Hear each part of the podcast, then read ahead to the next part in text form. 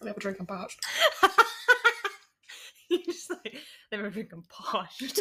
That's probably the most southern thing you've ever said. Let me have a drink and parched. Welcome to the Chelsea the Vent podcast. I'm Chelsea, and this is a podcast where we speak freely and discover what people love that others might hate. Hence, the venting. This week, I'm joined by my fellow Northerner Charlotte, who's here to discuss the difference of the North and South with me today. Hello. Hi. Hi. Hi. right. Well, first of all, how do you find it living in the South? I mean, for you, it's been. Has it been a while? I can't remember. two years. Okay. Just over two years. And then obviously we did the three years at uni, Mm. which technically wasn't. It was London, technically, but not because it was the very end of London, as in Zone Six. So, yeah. But this this time round, it's central. How are you finding it? crazy. To start with, I've done it in a pandemic. True. So I haven't we haven't really had the London life yet. It's crazy the differences. How long have you been here again? Since 2013, came here for university for an undergrad at Kingston, then stayed for another master's because that was useful, as, as we all know, you know. It's been great. and then I stayed here because I got a job, um, at a media sports media company. I'm gonna say, and yeah, and I just stayed here ever since. Go either going from job to job, you know, just loving life in London. But it's not been easy, but it's cool. I like it. So I think it'd be great if we can just chat about all the differences between the North and South, considering we're both Northerners, currently living in the South, aka London. That's probably as South as we get at the moment, because we've both had different experiences as well. Yeah. Which I think is quite fun. So I can go first with one of my stories, Yeah. which is about the difference in the words that we use.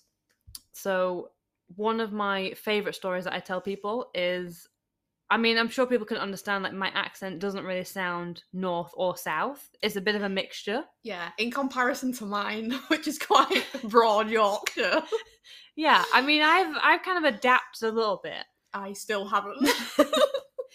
but I kind of had to. Like, I worked in Sainsbury's. This was like towards the end of my third year and going into my masters. And within my first couple of months, I understood that people really didn't get any of the words that were coming out of my mouth sometimes. And one of my favorite stories is it was really like badly raining outside. And it was around like 7 a.m. in the morning. And this like old woman came in and she was just like, Oh, the weather is terrible. And my Yorkshireness just came right in and was like, Christ, it is pissing it down outside. And she was like, Excuse me? And I was like, It's pissing it down. And she was like, What? And I was like, It's really raining outside. She was like, Yes, it is. And I was like, Oh God, I can't even say pissing it down.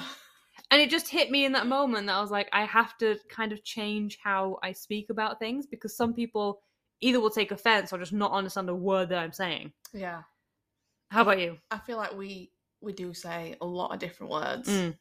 Um, mine's not necessarily the words. Mine's more of the pace in which I speak. So I speak quite fast. I'm trying to slow it down for the podcast so people can hear. Um, but generally, I speak quite fast. And Mm. so when I was at my first year of uni, obviously there's different people coming from everywhere across the UK um, and sometimes abroad as well. And so I'd speak to people, and a few of my close friends um, said to me in second year actually that all the way through first year they'd just agree with a lot of things that I said because they couldn't understand what I was saying and the embarrassment to ask to repeat again. And then when they didn't understand again to repeat myself again or to tell me to slow down slightly or repeat like repeat more times so they just agreed. And i know i notice as well especially at work that if i've been on annual leave and i come back because usually for annual leave i'll go back to yorkshire as soon as like my first day comes back into office, people will be like, "I know you've been back to Yorkshire," Mm, because the, I must have more of a Yorkshire twang once I've been around more Yorkshire people. yeah. So I must tone it down slightly at work. I didn't know I did that. What I've noticed when I'm speaking to my parents, like on FaceTime, my mum will laugh at me when I'm like Monday, Tuesday, Wednesday. And she's like, no, no, no, it's Monday, Tuesday, Wednesday. Thursday. exactly. So I'm just like, I don't even notice that, but she laughs at me for it. But I'm just like, I just don't say it that way anymore. But then when I've been at home, like you said, for even just like a couple of days, I'll come back and Jack will be like, oh, I can tell you've been back at home. And I'll just instantly like go back into like that Yorkshire slang, and he's like, I ain't got a clue what you're saying. Like, what's going on? He'll just look at me and just like zone out. I bet it's so difficult for him as well being French. Exactly. he hates it. I mean, when we first got together, he was like, "What? Like, slow down. Like, English, please." And I'd be like, "No, no, no. We do Northern, Mm. not English." That's the only way to go. so Charlotte saw a really interesting article the other day, which is ten things Southerners do that make Northerners want to fight them. I mean, just the title itself is hilarious. Let's face it. So I thought it'd be a good idea to go through this list and just comment on it, pretty much. So we're going to go for number one, which is referring to dinner as supper. this. Now this winds me up. I get really confused in the first place with this, so I call it breakfast, lunch, and tea.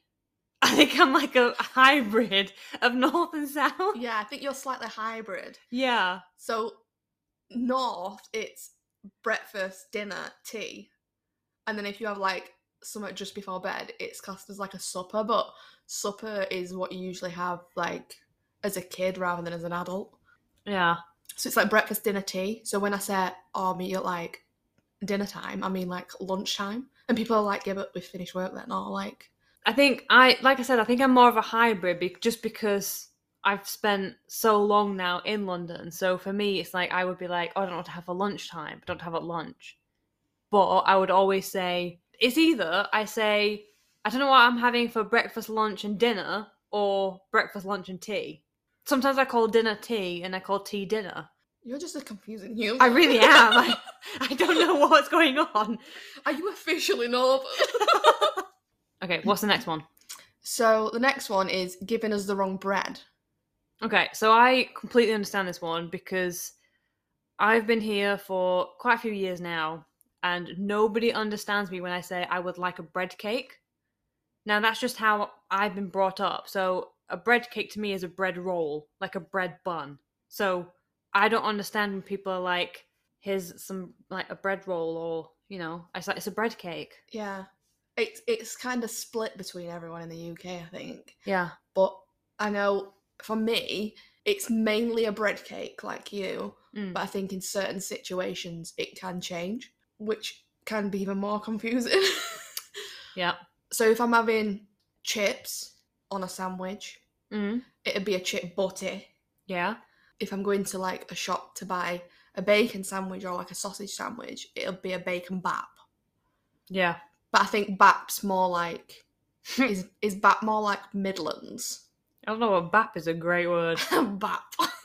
bap bap. we should make that like the new thing. I'm sorry, but like instead of like yo or like toot toot, we should be like bap bap. yes. Yo, bap bap. Okay, the next one on the list is forgetting about the word the. This is quite a big one, to be honest. I didn't know about this until it was pointed out to me probably a few years ago that we just don't say the word the. I think that I do say the word the until, again, it's pointed out. But it's like, if I'm off to a shop, I'm off to a shop. I'm not Yeah. off to the shop. yeah. And I, I'll I'll be like put it on the side instead of put it on the side. It's like on Yeah. instead of on the. We just like shorten the words. Yeah. So it's like the don't really exist in our vocabulary. I think that confuses people more. I, I feel it's so stressful trying to think of what you're actually trying to say. Yeah. But it's just so easy. Like, I'm off to a shop. I'm off to the shop. I'm off right corner. Do you know what I mean? Oh, this one. I'm popping to the shop. Oh, pop into shop is a good one. See, Or nip into shop. or nip into the shop. Nipping is a good word as well. I do like the word nipping. I feel like if you if you just pop in or nipping, Mm. it's just like a quick yeah, in a local shop. yeah. Whereas if you if you go into a shop, You're gonna be there a bit it- longer. It's like a big like it's like a big shop. it's like a big shop. Yeah, It's like out out as well. There's a Mm. difference between out and out out. there really is. Out is just like again local. Mm. You know, don't have to make a big effort, don't have to dress up too much. But out out is like going full out, like makeup, hair, lashes, Yeah. nice dress, boobs out, ass out. Do you know what I mean? All of it out. All of it. Do you know why? Because you're out out. out out. So the next one is thinking that it's grim up north. I just think like the north has such like bad representation of like it's just a shithole. But then there's- Some places are grim, Mm. but I also get slightly offended when people think that Yorkshire's grim. there's some lovely point the parts of Yorkshire though. Yeah, there's some really nice. And I think it depends where you are. Yorkshire's quite a big place. Mm. You've got pockets of nice areas, but I feel like that's the same for anywhere. Okay, so next on the list is charging extortionate amounts for alcohol. Now, this is actually ridiculous. So ridiculous. Like, I remember the first time that my parents had come to visit me, we'd gone to, I mean, it was a Wetherspoons as well. So, Wetherspoons are quite cheap in the first place. Yeah. But, like, even a Wetherspoons pint was probably like more than five pounds, I think. And my dad was like, What the hell? Like, I've just been robbed in daylight. Why am I paying five pounds for a pint when back in Yorkshire it's like a pound? Yeah. And honestly, it is ridiculous. Like, if I go out now, I could go get a gin and tonic from a London pub and it would be probably 10, 11, 12 pounds. If I got that back in Yorkshire, you're probably looking at like five pounds Yeah. for the exact same drink. They basically just charge you for the place that you're at, not for the actual drink itself. Yeah. It's like if you go on a night out, like you could quite easily in London spend minimum a hundred pounds and barely buy any drinks. You wouldn't even be drunk. You would just literally probably get to the point where you're just about tipsy, Yeah. and then you're like, "Great, now I've got to spend another hundred pound to get actually drunk." Whereas yeah. a hundred pound in Yorkshire, you're off your face and you don't know where you've been for the past two hours. Yeah. I also feel like there's a lot more pre drinks in London just because of the price of the alcohol. Oh yeah, that was definitely a thing at uni. Yeah. So it pre drinks up until and then you must only spend like a couple of like less money for a couple of drinks when you're out to like just tip you over the edge. I don't think I've ever been drunk on a night out in London without having pre-drinks. What is next on our list? So the next one is drinking the wrong tea. This one is like a big one for me. Mm, I drink, as you know, a huge amount of tea. yes. and it's basically Yorkshire tea or nothing. There's no like people in Yorkshire will literally fight you if you get like a different brand. They'll be like, absolutely not. So you've got Tetley's, which tastes like piss. You've got you just like your normal unbranded, like Tesco's own or Sainsbury's own. Again, not cracking. Then what other brands is there? PG tips. PG Tips is a good one. See, I'm not a big tea drinker. I know I feel like I, I shouldn't be a Yorkshire person because I don't drink tea. I'm more of a coffee gal, to be honest. I You think never drink tea though. I drink um like probably more herbal teas, so I feel like I'm more of the like accidental posh end of tea drinking Mm, for a Yorkshire person. Like I would go for like peppermint or like a sleepy time tea, depending on the time of day. I Tried to get into it. Like when I was younger and just before I started university, I tried to drink tea because like my mom drinks tea. yeah. So I thought, you know, what's this big fascination with tea? So I tried it.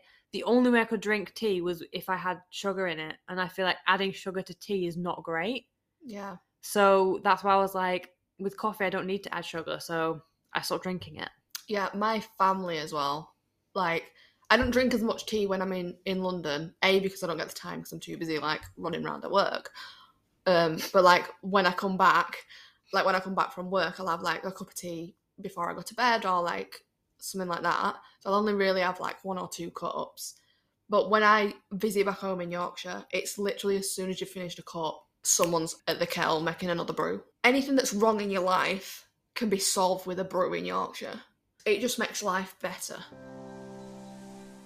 Okay, and the last one on our list is avoiding politeness at all costs. It is like a stereotype that Southerners are a bit more abrupt and rude, Yeah.